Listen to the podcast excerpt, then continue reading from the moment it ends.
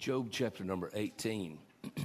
we, we have come to the place that we are in now in the second round of speeches where Job's three friends um, will offer their speeches and their accusations and their rebukes to Job. Of course, each time that happens, Job responds. Last Wednesday night, we looked at Eliphaz, his speech, and then Job's reaction. Tonight, uh, Bildad's second speech and Job's response. Um, we'll read these verses. We'll do as we did last week. We, we, in the remainder of these, these, um, these speeches these three friends give and Job's response, much of it is the same. And so we're going to try to cover a little bit more ground until we get to Elihu, uh, the young man that will speak to Job uh, in several chapters to come. Then, of course, then God's going to speak. And then everything's going to be put right. Everything's going to be put in order again in Job's life.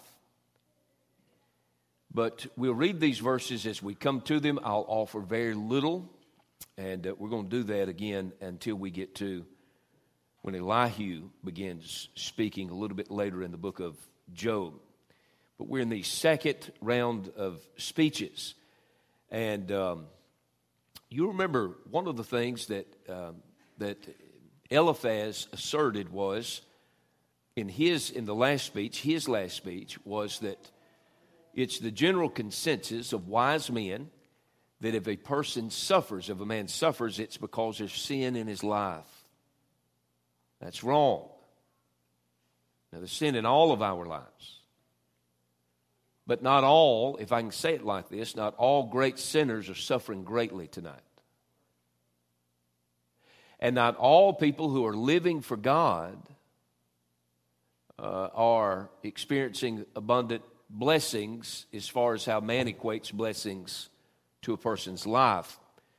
You remember when Job responded to Eliphaz? You remember when he responded? He's frustrated with his friends. He's come to the place he's frustrated with them. And he doesn't understand God's working through all this. As a matter of fact, you're going to hear him really frustrated with his friends, his family, his servants, even little children in this community, wherever that would have been, as far as uh, where he's located. And he's even going to be, be a bit frustrated with God tonight. You're going to hear him do something. We applauded him in an area in chapter 1. I'll show you this before we get through tonight, Lord willing. He's going to be guilty Uh, this same area as we look at him tonight. You remember our concluding thoughts last Wednesday night was it is possible to get such to such a place as Job got in our lives. But we need to be reminded that a bad day in our lives is but one day. I've always loved that experience when, when Jesus warned Peter. Now, Job didn't get that warning. But Peter got a warning from, from Jesus. You remember Simon, Simon, behold, Satan hath desired to have thee that he may sift you as wheat. He said, But I have prayed for thee that thy, uh, and uh, he said, But I have prayed for thee, and he said, uh, That thy faith fail not, and when thou art converted. He's saying, Simon, it's going to be a bad day. Perhaps the worst of your life, the worst night of your life. But Simon, it is but one night. And there is another day coming in your life and we all need to be mindful of that. If you've never been frustrated to the point you wanted to throw everything down, walk away, you haven't lived very long at all. But we must remember that every bad day is only one uh, day, and we, and we must never get to the place that we take our eyes off of our Lord. Now, that brings us over here to chapter number 18. Bildad's going to educate Job. That's what all three of the fellows been doing been enlightening Job. They've been educating Job. They've been talking down to Job. Uh, they've got it all summarized for him. When, when Job was responding to Eliphaz, Bildad's listening. You remember all three of these friends are there with him. They've been listening as he responds to one. They're all three getting it. They all hear him. And Job had a good bit to say about death. And so Bildad's going to respond according to that tonight. He says to Job in verses 1 through 4 of chapter number 18, He says, Job, you are reactionary. You have a knee jerk um, reaction about you. Every time we say something, we don't get it out of our mouth till you spit something back at us.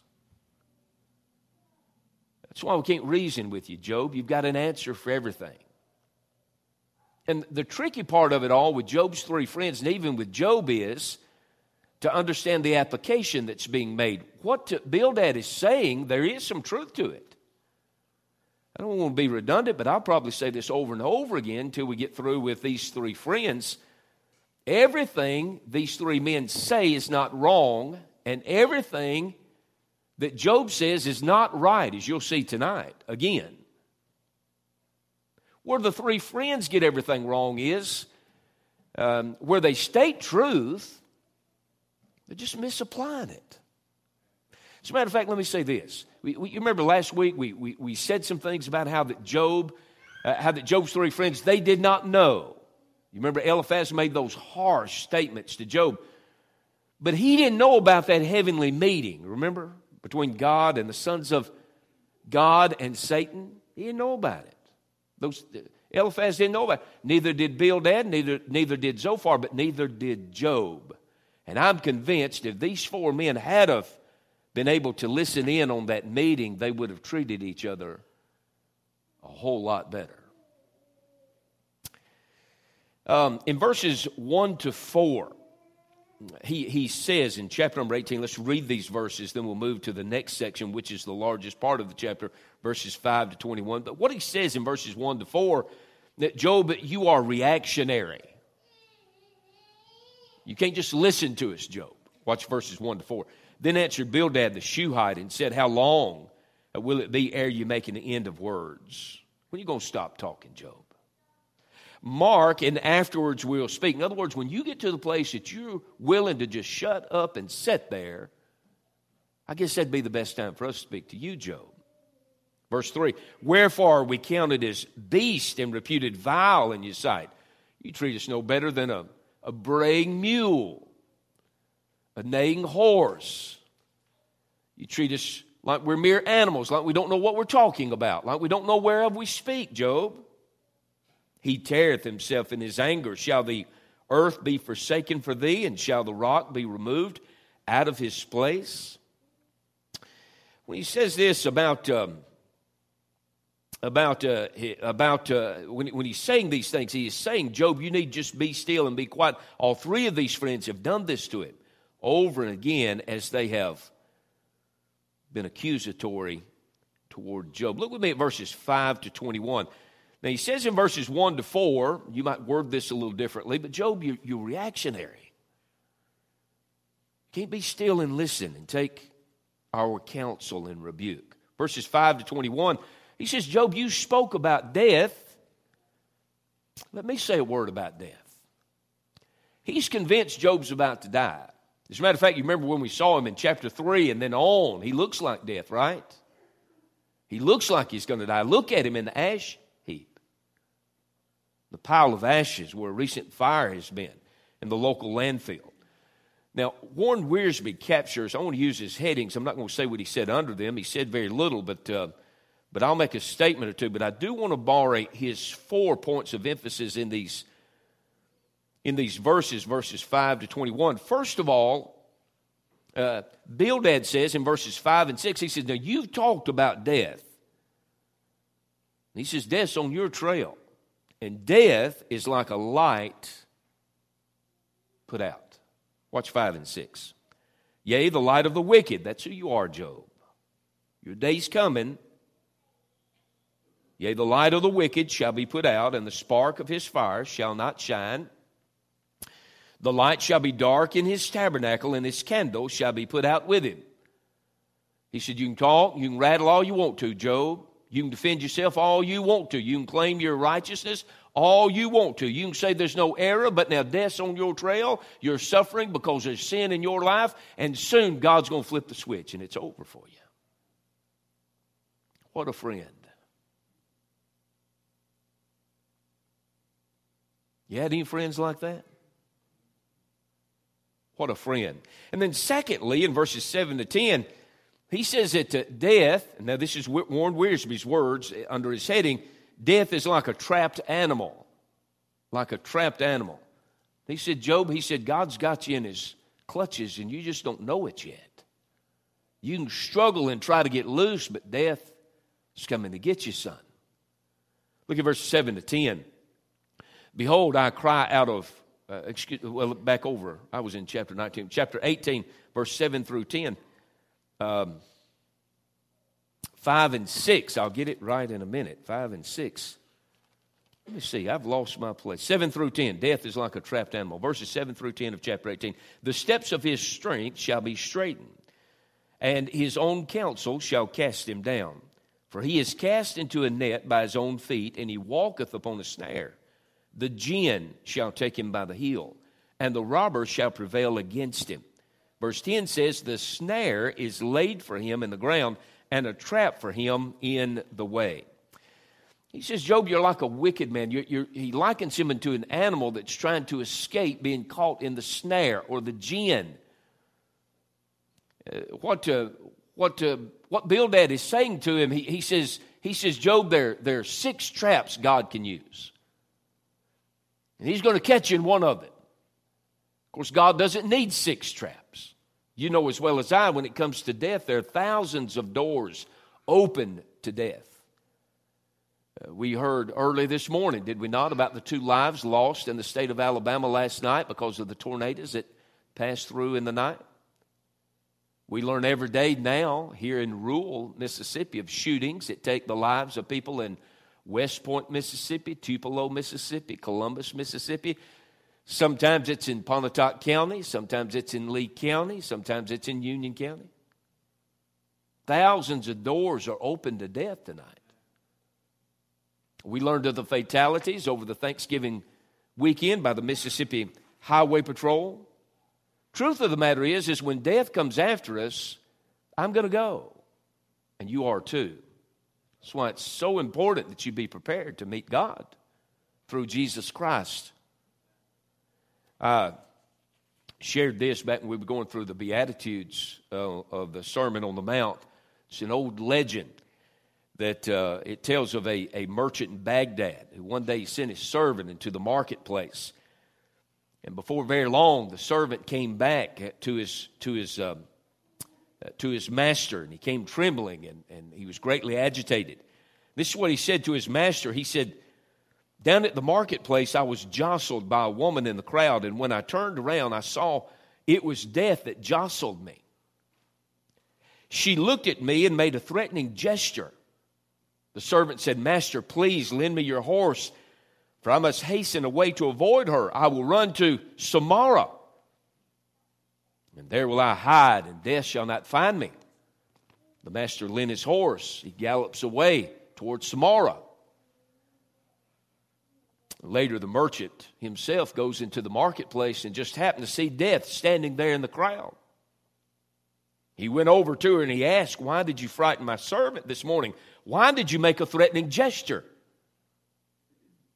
That was not a threatening gesture, death said. It was only the start of surprise. I was astonished to see him in Baghdad, for I have an appointment with him tonight in Samarra. You can run if you want to, but you won't hide from death.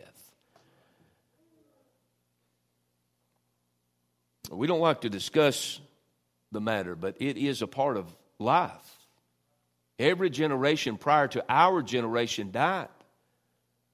And if Jesus doesn't come for his church in the air soon, this generation will do what previous generations have done. We'll pass off the scene. Bildad says to Job in verses 11 to 14 that death is like a criminal that's being pursued. Verses 11 to 14 of chapter 18. The Bible says, Terrors shall make him afraid on every side and shall drive him to his feet. My strength shall be hunger bitten, and destruction shall be ready at his side. It shall devour the strength of his skin. Even the firstborn of death shall devour his strength. His confidence shall be rooted out of his tabernacle, and it shall bring him to the king of terrors, just like a criminal trying to escape the authorities that pursue him. And uh, there's just no running from this. There's no, no, no outrunning death in this race for any of us. Verses 15 to 21 death is like a tree that's been uprooted, Wiersbe said. I like, I like his phrasing of all this. Verse 15 through 21 It shall dwell in his tabernacle because it is none of his. Brimstone shall be scattered about his habitation. His roots shall be dried up beneath, and above shall his branch be cut off. His remembrance shall perish from the earth, and he shall have no name in the street. He shall be driven from light into darkness and chased out of the world. He shall neither have son nor nephew among his people, nor any remaining in his dwellings. They that come after him shall be astonished at his day, as they that went before were affrighted. Surely such are the dwellings of the wicked, and this is the place of him that knoweth not God. You hear how he's talking to his friend. So he's talking to his friend. He said, Job, when death comes, death's going to touch your life in such a way, uh, just, uh, just like a tree that's been plucked up by its roots, its branches cut away.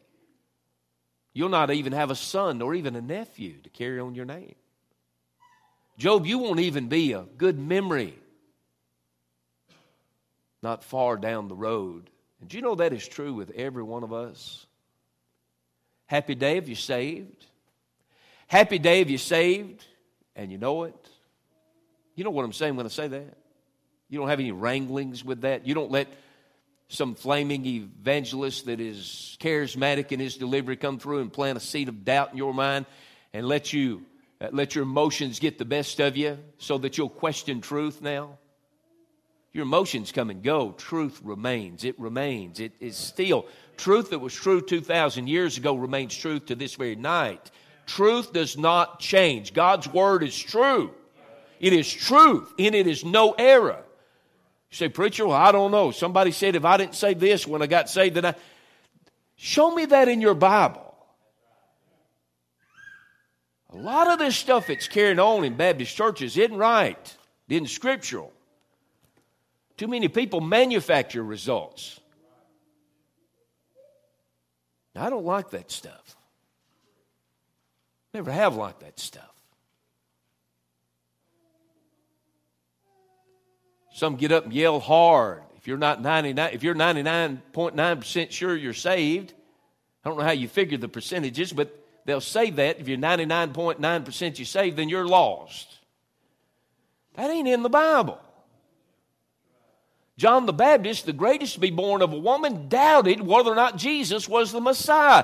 And at one time in his life, he knew he was the Messiah. He put his hands on him and baptized him. He heard God the Father speak from heaven. The Holy Ghost descended upon him in the form of a dove, and yet he sent his disciples to ask him, Are you the one? Is it really you? Or do we look for another? You remember what Jesus sent back through his disciples? Four quotes from the book of Isaiah. John probably preached those texts time and time again. He said, John ain't nothing new. And then he pronounced that beatitude uh, of the unoffended. He said, John, ain't nothing changed. Because your circumstances have changed, the word hadn't changed, I hadn't changed. Don't you be offended at me, but John, it's all going from point A to point B. He told those disciples, You go back. He told them what Isaiah said. You, you go back and tell them the poor having the gospel preached to them. This Roman government may be oppressing them, but I'm setting them free.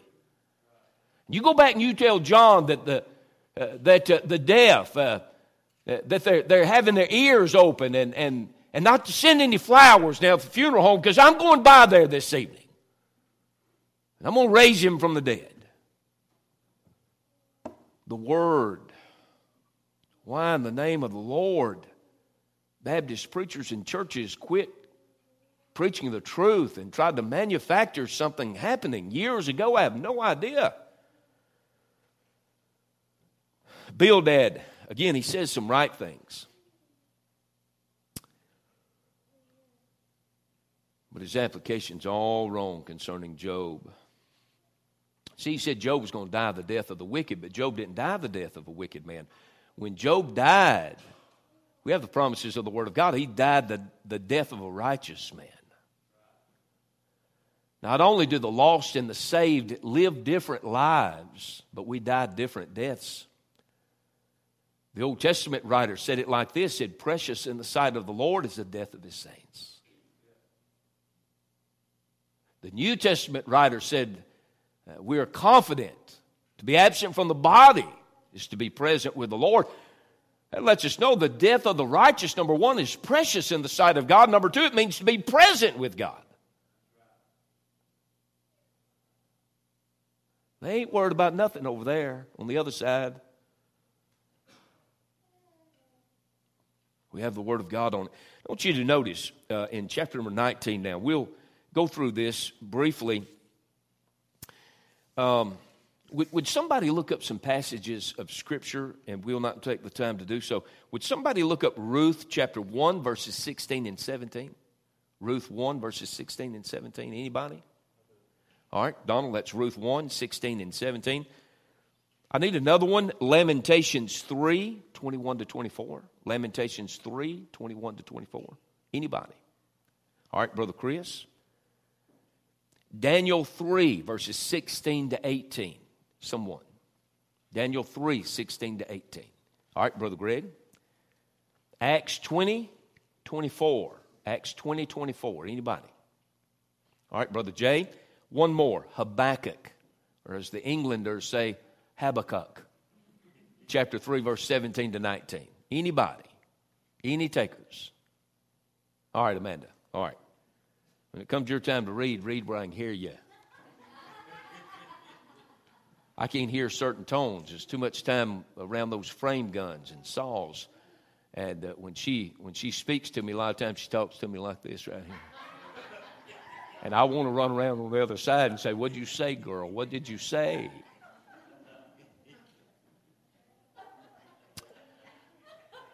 Let me tell you what you're going to find in, in uh, Job chapter number 19. You're going to find Job at a very low place. And he's going to move from there to a very high place. As a matter of fact, I'm convinced Job 3 is the lowest. But some are convinced Job 19 verses 1 to 24, Job's at his lowest point in the book. I wouldn't argue it either way. The bulk of this chapter will deal with his words while he is at a low ebb, a low place. Then, toward the very end, uh, there are about three verses that put him on a, on a very high toward the end of this chapter. The difference is the focus. As long as he's looking at his as long as he's looking at himself and his circumstances, he's at a low ebb. But when he turns his focus toward God, that's when we find ourselves at a high place. Bildad's done what Bildad's done before. If you've heard him one time, you've heard him all the time. He's got one more speech to make in the book of Job. He's going to do the same thing. He'll be arrogant, just like Eliphaz and Zophar are. He'll speak low, speak down to Job. Now, the lows, verses 1 to 24, Job in these verses, he's going to express his struggle. He'll express his struggle. Verses 1 to 5, his friends have done him wrong. Look at verses 1 to 5 of chapter number 19. Then Job answered and said, How long will you vex my soul? That word vex means to irritate, to frustrate. How long will you frustrate? How long will you irritate my soul and break me in pieces with words? You've cut me, man. You've cut me. These ten times have you reproached me. You're not ashamed that you make yourself strange to me. I thought we were friends. I thought we were close. That's not the way you treat me. Verse 4 and 5. And be it indeed that I have erred, mine error remaineth with myself. If indeed you will magnify yourselves against me and plead against me my reproach. You remember in chapter 16, he said in verses 1 and 2, that then Job answered and said, I have heard many such things. Many uh, uh, miserable comforters are you. And they're miserable because they beat him down. They just continue to beat him down. They don't take time, they don't have the compassion or the patience with him to try to lift him up verses 6 to 13, not only does he say his friends have done him wrong, but he says, God's done me wrong. I want to show you something. Go back, hold your place here. Go back to chapter 1, verse 22. Only one verse. You remember Job gets all these reports from these four different messengers. It's all gone. The only thing that remains is his wife and four servants. Everything else is gone. And the Bible says that he said what he said. He did what he did in verse 20. He said what he said in verse 21. And the Bible says in verse number 22, and all this, Job sinned not nor charged God foolishly. But I want you to listen to me tonight, church. He's fixing to charge God foolishly. He's about to blame God. He's going to charge him foolishly. I want you to hear what I said in Job 3, and we said it again a couple of uh, messages back. Job's friends are, are ready to turn their back on him, but God never does. As a matter of fact, God doesn't interject himself in chapter number 19 and say, Job, out behind the woodshed now. He doesn't do any such of a thing. Joni Eareckson Tada, she says, she's a paraplegic, she says she loves the book of Job because she's found herself saying some of the same things Job has said in a chapter such as this and in chapter number three and other places. And she said, Still, God does not forsake Job. We say a lot about the patience of Job. We ought to underline and magnify the patience of God with Job. Listen to verses 6 to 13. He's going to say, God's done me wrong. Look at verse number 6. Know now that God hath overthrown me and hath compassed me with his net. This word overthrown in verse number 6 means wronged. He says, God's wronged me. Look if will, at verses 7 and 8. In verses 7 and 8, he feels that God's dealt with him unjustly. Verses 7 and 8 Behold, I cry out of wrong, but I am not heard. I cry aloud, but there is no judgment. In other words, there's no justice. I've prayed, I've cried out, I've lifted my voice to it. There is no justice in my life. Verse number 8 He hath fenced up my way that I cannot pass, I cannot escape. He hath set darkness in my paths. I don't know where to go. Verse number nine, she says, I'm, I, uh, He's left me destitute. He's taken everything from me. Verse number nine, He hath stripped me of my glory. This word glory, he's speaking of his of what he, what he owned. He has no cattle. He has nothing to claim for his own. Nothing to mark for his life and labor. He has stripped me of my glory and taken the crown from my head verses uh, 10 and following, he goes on and says, He hath destroyed me on every side, and I am gone, and mine hope hath he removed like a tree. He hath also kindled his wrath against me, and he counted me unto him as one of his enemies. His troops come together and raise up their way against me, and encamp round about my tabernacle. And and then he's going to go on and say some other things. But he's saying right now, he's saying, not only have my friends done me wrong, but God's done me wrong. Again, when he uses this word overthrown in verse number six, talking about God overthrowing him, that word means wronged. He's saying God's wronged me. And when he says a verse or two later that he talks about there being no justice in his life, we all ought to stop and thank God right now that God has not dealt with us according to justice. We've all done like Job at times, haven't we? Why? Why me? Why now? What? What good can come of this? We question the dealings of God in our lives. Often, uh, many of us have. Sometimes we think God should answer to us or answer us. This is where we are in the Baptist church, right? We all think God owes us an answer. God doesn't owe us anything. God doesn't owe us anything. Go with me over to chapter 40 of the book of Job. I want you to see something, and you'll, you'll, remember, uh, you'll probably not remember it when we get there. That's still a long ways down the road, right? chapter number 40, verses 6 through 9. Watch this. Watch if you think that God owes us or owes Job an explanation. He's talking to Job here. Chapter 40, verses 6 through 9. Here's what the Bible says Then answered the Lord unto Job out of the whirlwind and said, Gird up thy loins now like a man. I will demand of thee, and declare thou unto me. Wilt thou also disannul my judgment, and wilt thou condemn me, that thou mayest be righteous? Hast thou an arm like God, or canst thou thunder with a voice like him? Go back to verse 7. He says to Job, Gird up thy loins. Get ready, Job. Gird up thy loins like a man. He said, Now I will demand of thee, declare thou unto me. What God says is, Job, I don't, I don't answer to you. You answer to me. We've lost that. Honest before God and before all of God's heaven and His witnesses, we've lost that as a people. We have no fear of God.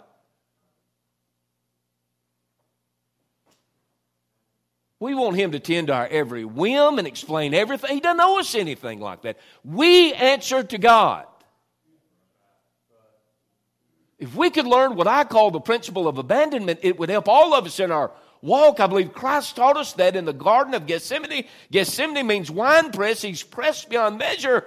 He said, Not my will, but thine be done.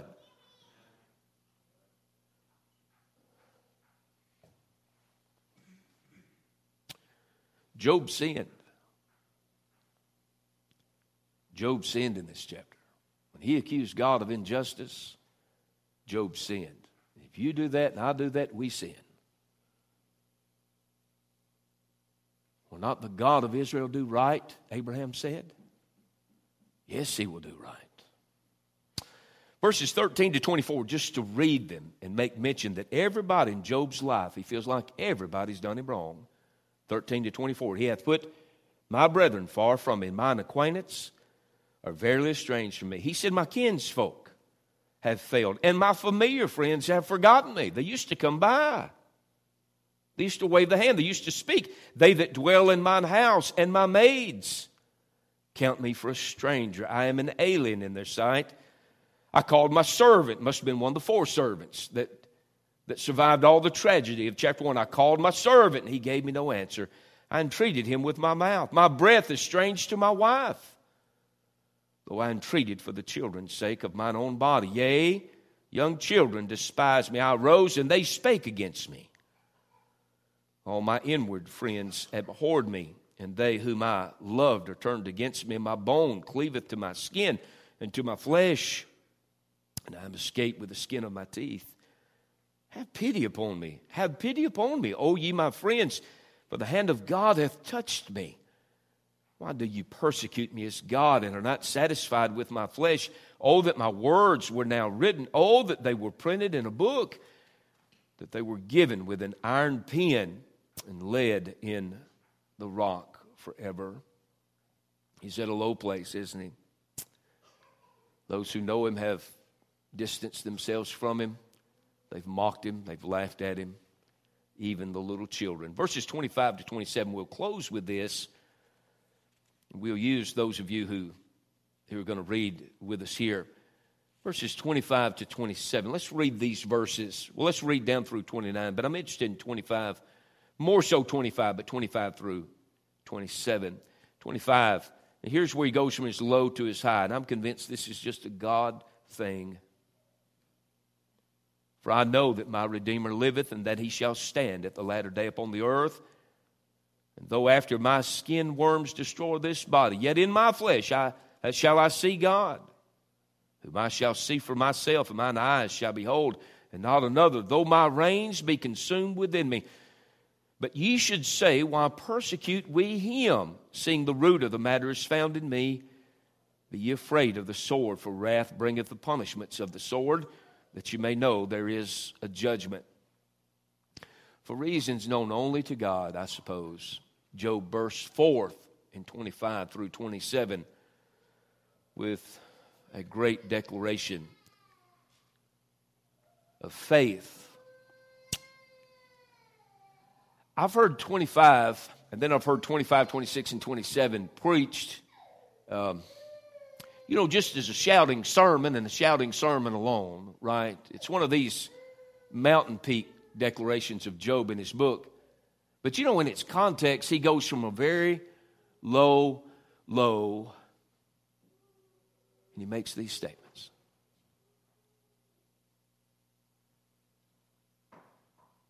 He's so low physically that his skin is barely, um, that's all he's got. He has no flesh, it's just his skin over his bones. Remember, he just said that.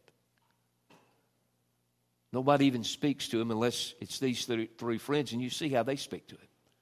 Then all of a sudden he bursts forth in verse 25 For I know that my Redeemer liveth, and he shall stand at the latter day upon the earth. He makes this statement right on the heels of these low, these utterances that, that he's just made in this chapter. And again, I'm convinced it's God and God alone that helps him in this. Um, how many of us can look back over miles traveled and realize it, it had to be God? I didn't have it in me. There was help nowhere else to be found. It had to be God. I've mentioned last three or four weeks, Brother Howell. I, I remember the first time I saw him there in Tupelo Hospital. Um, he was breathing like this. He, he didn't know. They knew. He didn't know that he had lung cancer. He's breathing like, like this. He was.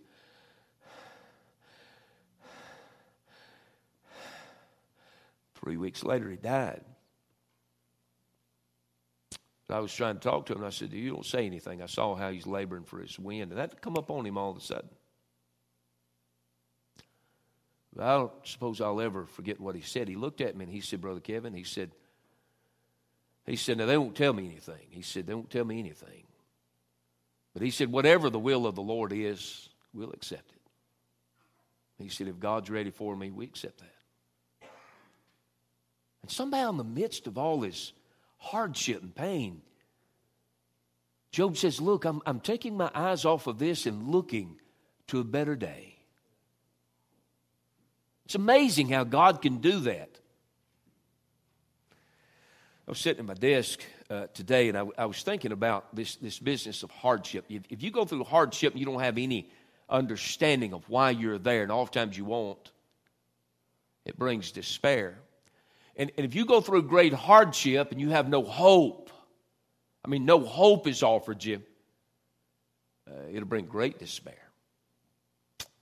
If you can't see any purpose in it, you don't have a son or a daughter or a grandbaby to make you get up and face what you got to face, or a spouse that loves you, can leave you at a hard place. Job is mindful during this time, and it's God that's given Job his hope and his help in these moments. I really think that verse 25, 26, and 27 ought to be coupled with a number of other great declarations of faith. Whoever had Ruth 1, verses 16, 17, listen to Ruth.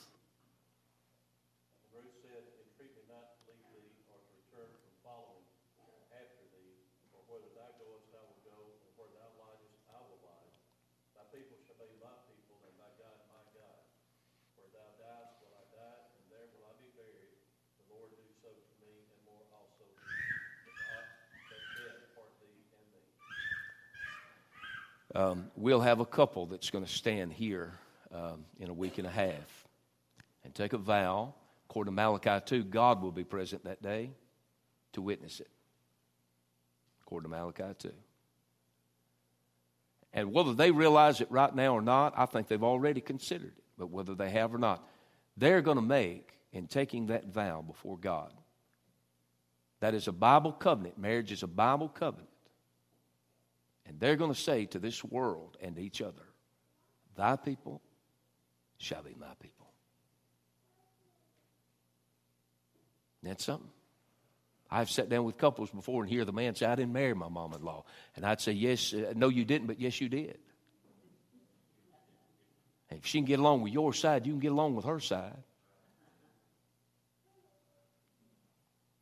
There's one thing about my wife. She's, she has a fierce loyalty about her. She loves all of her people. And I'm not being disrespectful when I say what I'm thinking say, but on the Holly side, you either get a fighting drunk, that's for the men folk and the women folk, or you get that old line holiness. There ain't no middle ground with them. She loves every one of them. As a matter of fact, I've heard her say before I love all my people. And I've heard her follow it with, as far as I know, all my people love me. That's the way it ought to be. That's the way it ought to be.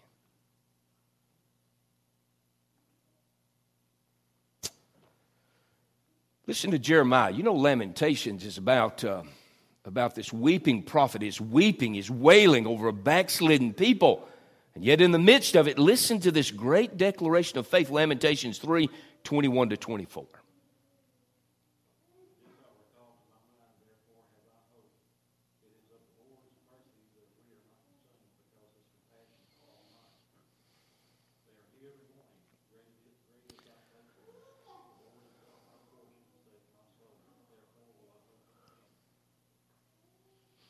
All right?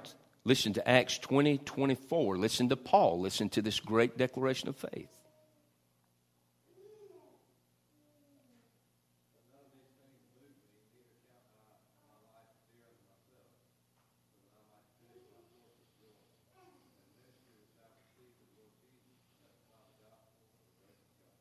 Amen. That's Paul's declaration of faith and his service to God.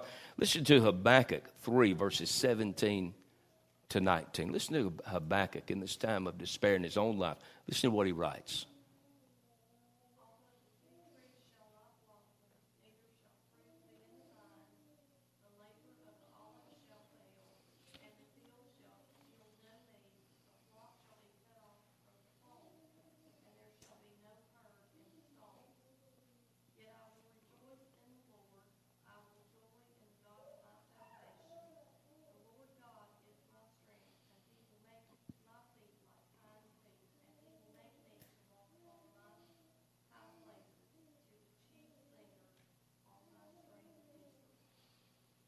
Two minutes and I'm done.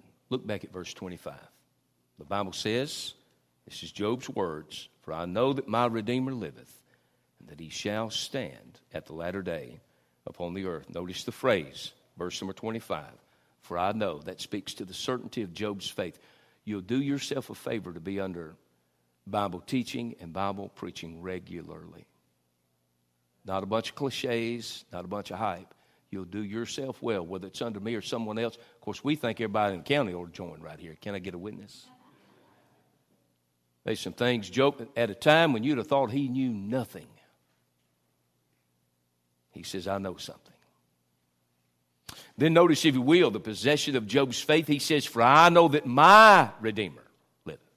Not my wife's Redeemer, not my preacher's Redeemer, not my parents' Redeemer, but my Redeemer. Luther of yesteryear said, The meat of the gospel is found in the pronouns. He said, He's my Redeemer. His faith is reigning superior right now.